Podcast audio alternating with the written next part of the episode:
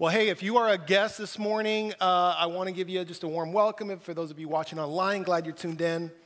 Uh, do want to just take a second uh, to mention something. Some of you received an email from me this past week about a campaign that we're jumping into um, called the Thrive Campaign. We would, we would, we would love to raise $40,000 above our normal giving by the end of the year. I don't think I need to tell any of you. I mean, we are living in precarious times, we're living in difficult times. Uh, even dark times. And uh, many churches right now are having to have the conversation whether they're going to keep their doors open or not. I can tell you, even in our own community, we've had a church that shut their doors and other churches that are having that conversation. We are in a blessed position where we are not having that conversation, but at the same time, we are behind budget right now. And guys, listen, we don't want to just survive, we want to thrive. Okay? And I strongly believe that if we as a church were to come together, pool our resources together, listen, we don't have to make cuts. We don't have to take a step backwards. We can take a step forwards and, and accomplish even more going into the next year. And so I'm, I'm looking to you, church, to help us do that. I mean, think about things like Rock the Block, where we're able to serve our community. We don't want to have to cut things like Rock the Block.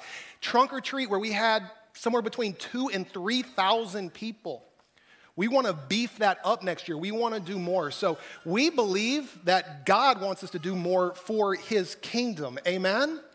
Even in these dark times, these precarious times we find ourselves. So strongly believe that if we'll just pull our resources together and all be a part of this, we can meet that goal, even surpass uh, that goal. Some of you have been so faithful and so generous over the years. I just want to say thank you, thank you, thank you. We're able to do this ministry because of your faithfulness. Uh, maybe you're in a position right now where you could give a little bump, a little bit more uh, to help us meet this goal. Um, I would say thank you in advance. Uh, others of you, maybe you're in a financial challenge right now. Uh, that's, that's understandable. But even if you could make a small sacrifice, uh, that, would be, that would be appreciated. And I believe God's going to bless that as you're investing in His kingdom purposes, especially during this time we find ourselves. Others of you are newer to the church, and maybe this is an opportunity for you to get on board and, and, and give for the first time. Uh, regardless, the point is we want everyone to be a part of this campaign. And again, I believe uh, that if we, we come together, uh, we, we won't just meet this goal, we're going to surpass this goal. And it's going to put us in a position to go into 2022 and, and do even more for the kingdom of God. Okay? So that's what this is about.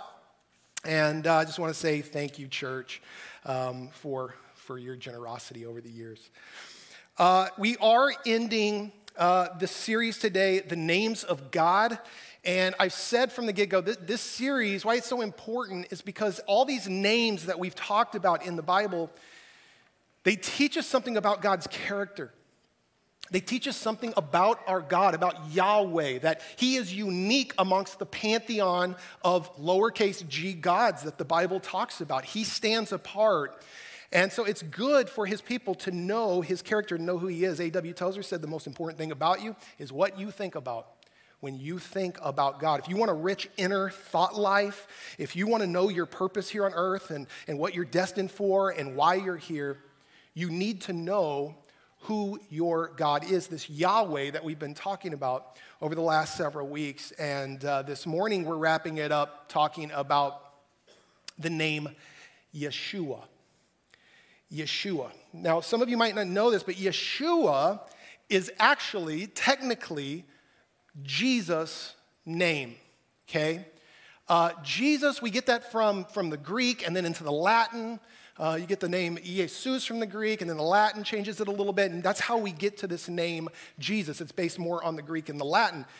But Jesus grew up in a Hebrew family. Jesus grew up Jewish. Uh, Mary and Joseph his parents, right? Jewish. Next week, by the way, we're going to be kicking off a, a Christmas series talking about Mary, and then we'll talk about Joseph. Encourage you to be back for that.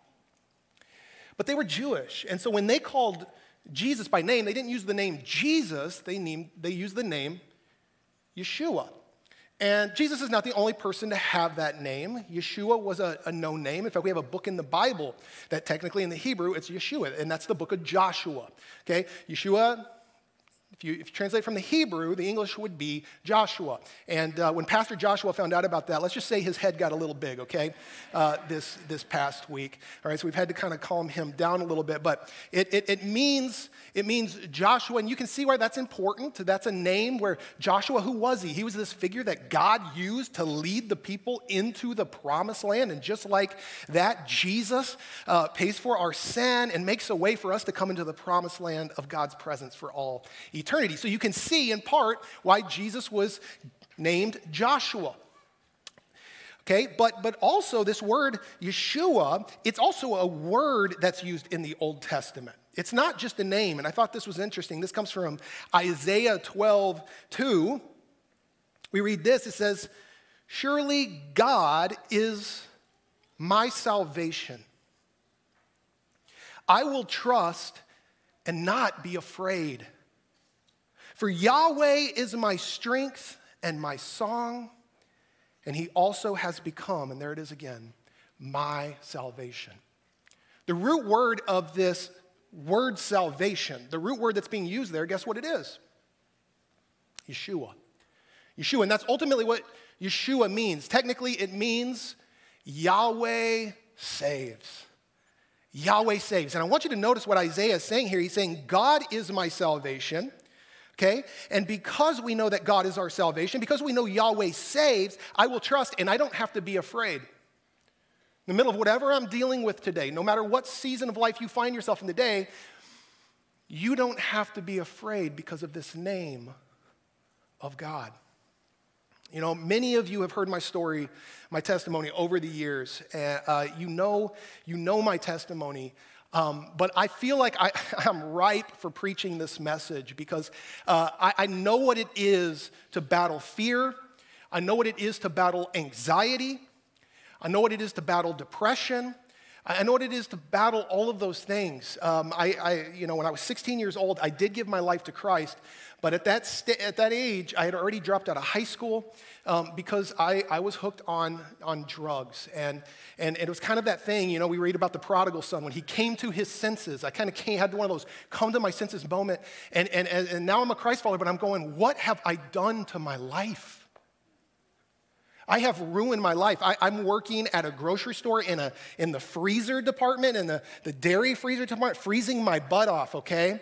And, and, and I didn't realize at the time, now I realize this was down in Texas. I realized that was God preparing me for Minnesota, okay? He knew that this is where I was gonna end up. He was getting me ready for that. But at the time, I had no idea about this. I'm just sitting there going, my friends are in high school right now, and I'm a dropout working in a dairy freezer. And, and every time I would think about my future, every time I would think about my past and the things that I had done, I would, I would be struck with anxiety to the point where I started having anxiety attacks. And some of you, you know what that's like to have an anxiety attack. You find yourself on the floor curled up in a ball, just praying it goes away. And my mind would be racing out of control, and my heart would be pounding, and it was like I was suffocating and couldn't get air, and I just wanted God to make it to make it stop. And I was battling this fear, I was battling this anxiety, I was battling depression. Friends, I have walked that. And what you call that when you find yourself in a season, maybe it's not to that degree, but when you find yourself in a season where those anxiety attacks are happening, you find yourself wrestling with anxiety and fear and worry, what we call that is the storm. It's a storm. And when you are in the storm, you are going to battle fear. You are going to battle anxiety. You're going to battle things like even de- depression. That's what comes with the storm. But while I want to acknowledge that those things are real, fear is very real, worry is very real, anxiety have been very real in my life. Those things are not bigger than Jesus. Okay, Jesus still sits on the throne. And while I will battle those things probably for the rest of my life to one degree or another, I don't have to let those things win out in the battle for my heart. Okay? And so the question I want to answer this morning is what, what do you do? What do we do when we are in the storm and we're wrestling with our fear? We're, we're wrestling with our, our depression. We're wrestling with our anxiety. And, and, and, it's, and maybe it is winning the battle for our What do we do? Well, I, I want to look at a story where Jesus takes his disciples into a literal storm, okay? They go through an actual storm, and of course, it's to teach us a lesson about the storms of life. But we read about this in Matthew 8.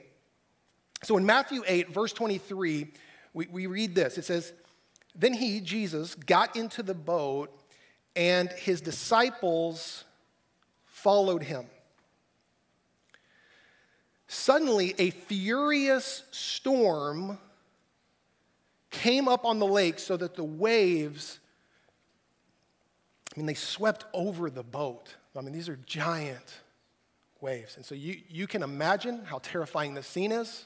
My family was just up in Duluth, and my kids are learning about the Edmund Fitzgerald, and you read about that where the storm came in, like split this boat in half. They never found the crew. I mean, sunk to the bottom of Superior. I mean, this terrifying. You can only imagine how terrifying of a scenario this would be. And what I want you to notice, did you notice it's that they were following Jesus? Sometimes we get this idea if I'm following Jesus, I'll never have to go through a storm. Jesus leads them right into this storm. Uh, friends, the reality is we're all going to face a storm at some point. Whether you are a Christian, whether you're not a Christian today, you are going to face a storm. You are either in one of three places. You are either right now coming out of a storm, you are in a storm, or you're going into a storm. But storms are a part of life. And even as Christians, we are going to find ourselves in, in the storm. Okay?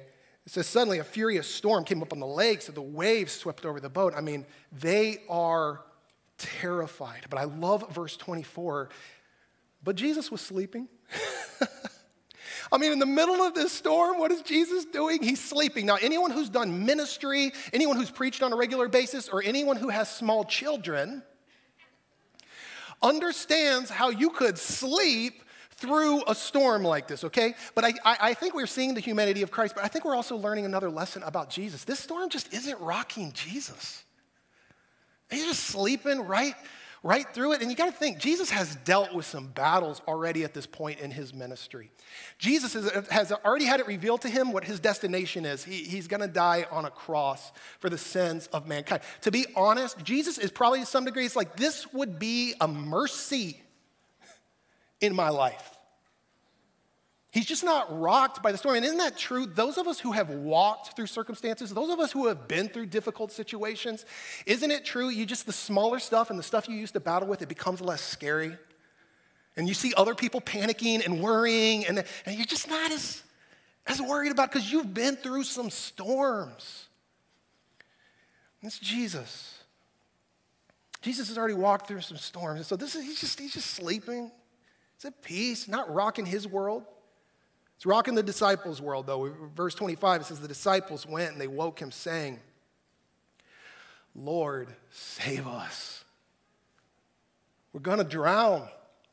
And it's interesting. You know, again, this is written in the Greek so that the Greek speaking world could read the Bible. But if you are a Hebrew speaker, if you're a Hebrew reader and you're reading this through the lens of, of, of, of Hebrew, Lord, save us. What is that? The name of Jesus. It's Yeshua. They're simply saying, Jesus, us. Yahweh, save us. Jesus. This is the name of Jesus. We're, we're going to drown. And I, I bet some of us are here this morning, and uh, that's where it's got to start for you. Just crying, just crying out to, to Yahweh to save you, whatever your situation is. Just crying out, Jesus, save me. Yahweh, save me from, from this storm. It is good and right to go to God and ask Him to save you. I love Psalm 18.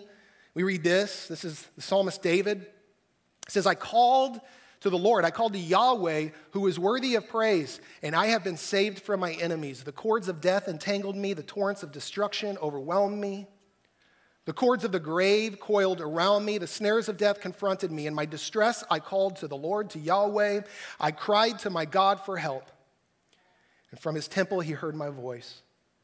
My cry came before him into his ears. He reached down from on high and took hold of me. He drew me out of deep waters. He rescued me from my powerful enemy, from my foes who were too strong for me. They confronted me in the day of my disaster, but the Lord was my support. He brought me out into a spacious place. He rescued me because he delights in me. This is the psalmist saying, I cried out to the Lord, and the Lord was good. Some of you today need to cry out to the Lord because you're in a situation and you've been trying to do it in your own strength. You've been trying to finagle and trying to, to, to, to, to, to, make it happen on your own rather than just crying out to God, God, save me. Some of you are in a financial situation. Some of you just need to say, Yahweh, save me from this financial situation. I keep trying to make it happen on my own, figure it out on my own. You just need to cry out. Some of you are in a marital challenge. You, you, you need to cry out to the Lord to help. That's where it has to start. Or maybe you're struggling with your children.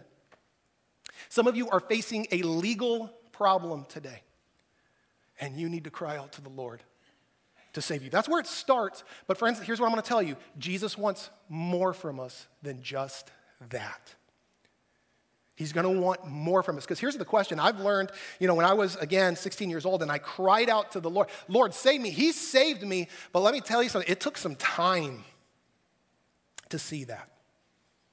And to see that, that prayer answered. And the question, what do you do when you're in the waiting? What do you do when you've cried out and now, now you're waiting and the fear is there? Okay, well, let's look what happens next. Jesus, verse 26, he replied, You of little faith, why are you so afraid? And then he got up and he rebuked the winds and the waves, and it was completely calm. Did you, did you catch that rebuke there? I mean, it was good and right for them to come to Jesus and say, Lord, save us. He's not rebuking them for their prayer, he's rebuking them because of their demeanor. They have let fear win out in their life. And what he's saying is, have you failed to realize who's in your boat? I am convinced that fear begins to win out in our life when we forget who our God is. When we lose our vision for Yahweh, I'm convinced that's when fear and worry and anxiety begin to win out in, in our lives. And the church, I mean, this can happen even in church where we, we just, we, we lose our vision of who this God is. I, I remember when my, my son was just, he was really small, I don't know, maybe two years old. I, and, uh, you know, he, he, got, he became a pretty good swimmer a little later on to where anytime I went to a pool, he'd want to sh- show me that he could jump into the pool and be like, Dad, Dad, look what I can do. And he'd want to jump and swim. But, you know, it didn't start off like that. It started off with where I would be in the pool and I'd be trying to get him to learn how to swim and get him to jump in. And, and he would be terrified, right? He'd be standing at the edge of the pool like, ah. And he'd back up and he'd come, ah. And so it started with like just little jumps. Okay, just jump to me, son. And he would jump in, and then I would put him, put him back up, and then he would jump in, I'd put him back up.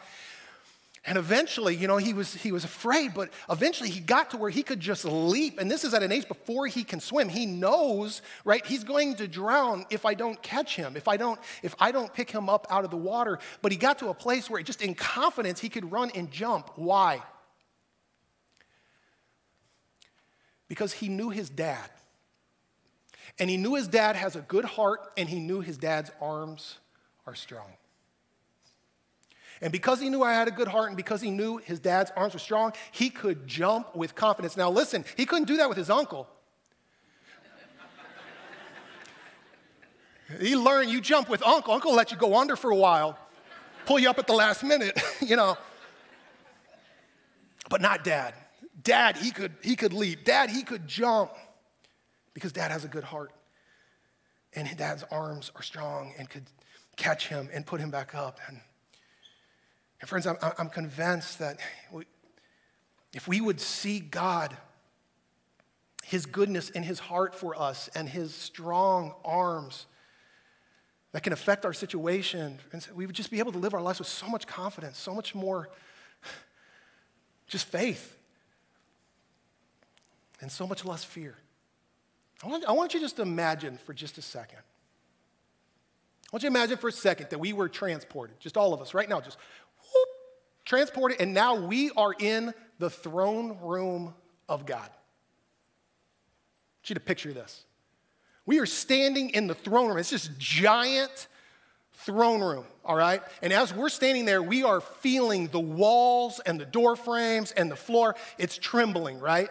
It, it's shaking. And there are these mighty beings, we call them angels, and they are surrounded around Yahweh, and they are praising him, and they are saying, Holy, holy, holy. And day and night, 24 7, this is what they do. They praise him. These mighty beings that when you read about them in the Bible, anytime they show up on earth, people go to their face. I mean, these are mighty beings, but what are they? They're, they're worshiping even a mightier being.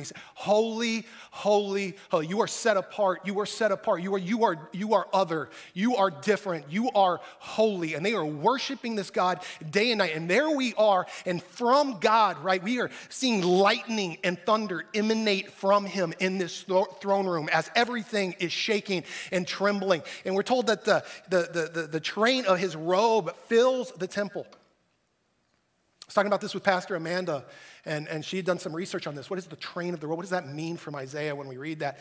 It actually has to do with when a king would conquer another king, they would cut the end of their robe off and attach it to their robe as a way of saying, I, I, was the victorious one. I was the one that conquered. So I researched that. And that, that's what these kings would do. And they would attach it. And their, their robe, the more victories they had without a loss, it would go longer and longer. And we're told his train of his robe, it fills the temple. It's just telling us it's victory after victory after victory for Yahweh. And here he is in his temple being worshiped, everything shaking. I'm telling you, if we were there right now, we're going to experience a measure of fear but it's a good kind of fear.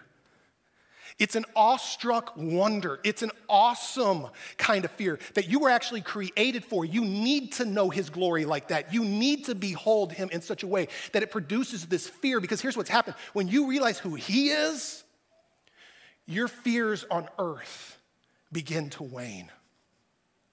When you see how mighty He is and how big He is, your problems here on earth begin to seem a lot smaller.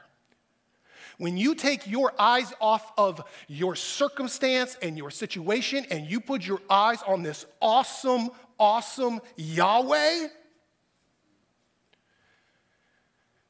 you begin to think anything is possible. Because look at this God. Friends, when we fear God, we begin to fear the things of this world so much less. Doesn't mean our fears, it doesn't mean our anxieties, even things like depression. Doesn't mean those things are very real. And by the way, I'm not talking about clinical anxiety, I'm not talking about clinical depression, things that have to do with, you know, just ongoing chemistry problems in our brain. I'm not talking about that, but I'm talking about our circumstance and our situation that bring these things about. And those things are very real, but they don't have to win the battle for our heart. Okay? And so, even like a couple years ago, um, your pastor started to experience a, a season of real burnout, all right?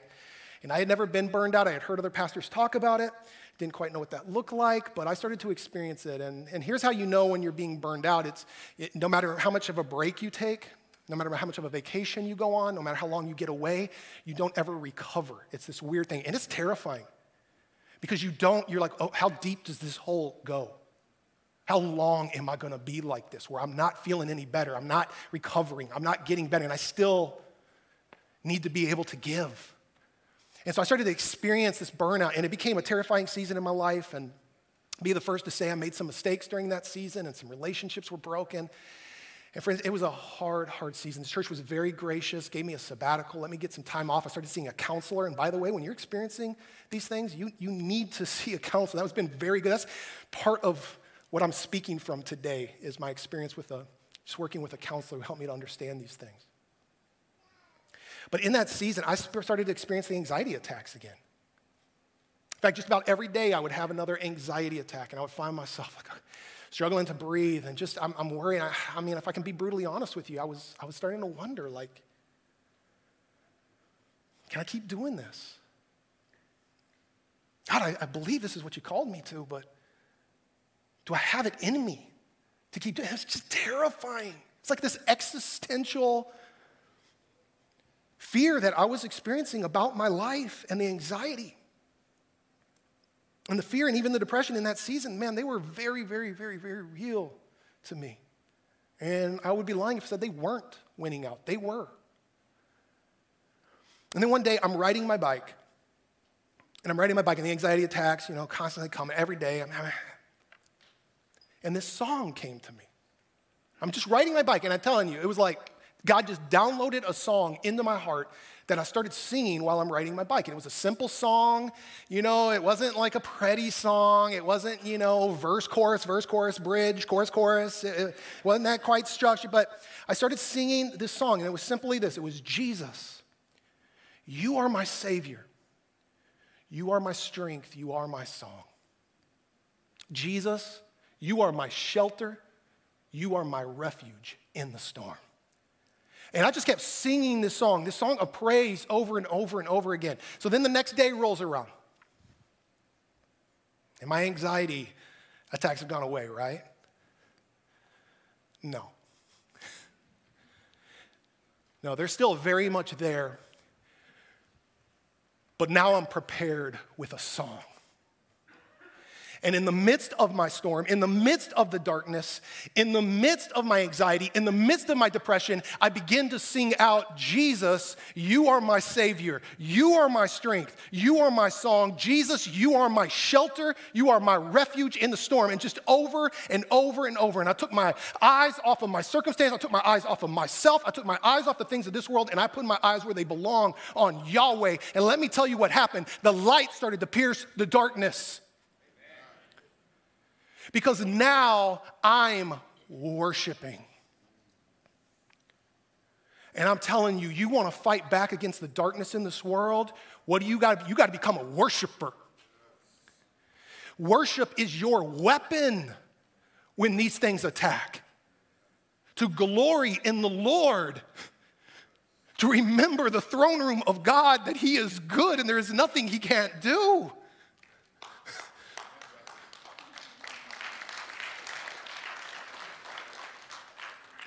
And I would tell you this, and this isn't putting myself on a pedestal or anything, but the only reason your pastor has made it through that season is standing up here today is because your pastor learned how to worship.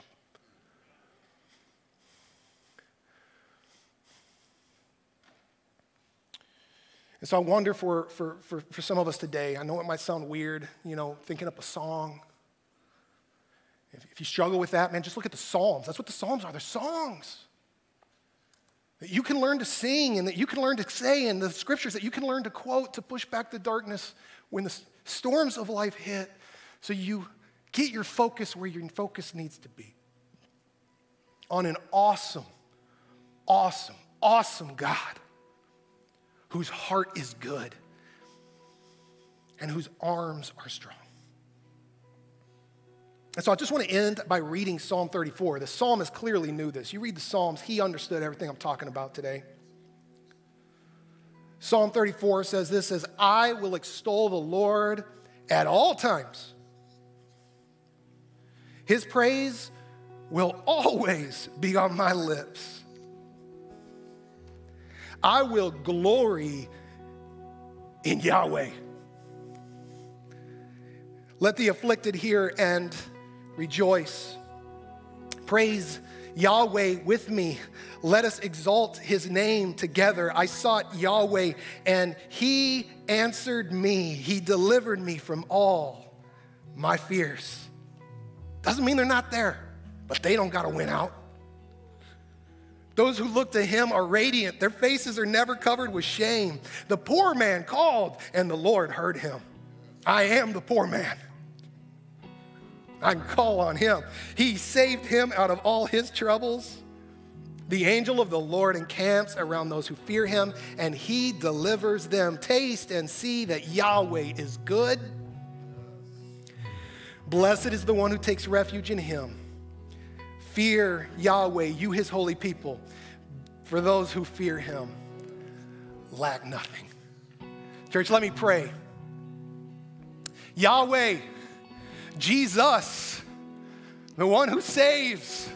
We call upon you today, Lord. Some of us right now, we just we need to cry out in your name. Lord, save me. I need salvation today. save me, Lord. I'm crying out to you. And God, as we wait and we're in the midst of our storm, help us to keep our focus where our focus belongs on you, Lord. Help us to know that your heart is good and that your arms are strong and that nothing is impossible for you, God. Would you breathe that kind of faith into us this morning? We could walk out of here after worshiping you because, church, hey, we're going to get a time to worship. An opportunity to praise his name this morning. And, church, I'm asking us to push back the darkness. Can we do that? Let's push back the darkness. Because, God, you are greater. And we want you to sit on the throne of our heart, conquering, giving us victory over every fear, worry, and anxiety in our lives. Would you do that for us this morning, Jesus, as we turn our attention to you? We ask this in your name. And all God's people said, Amen.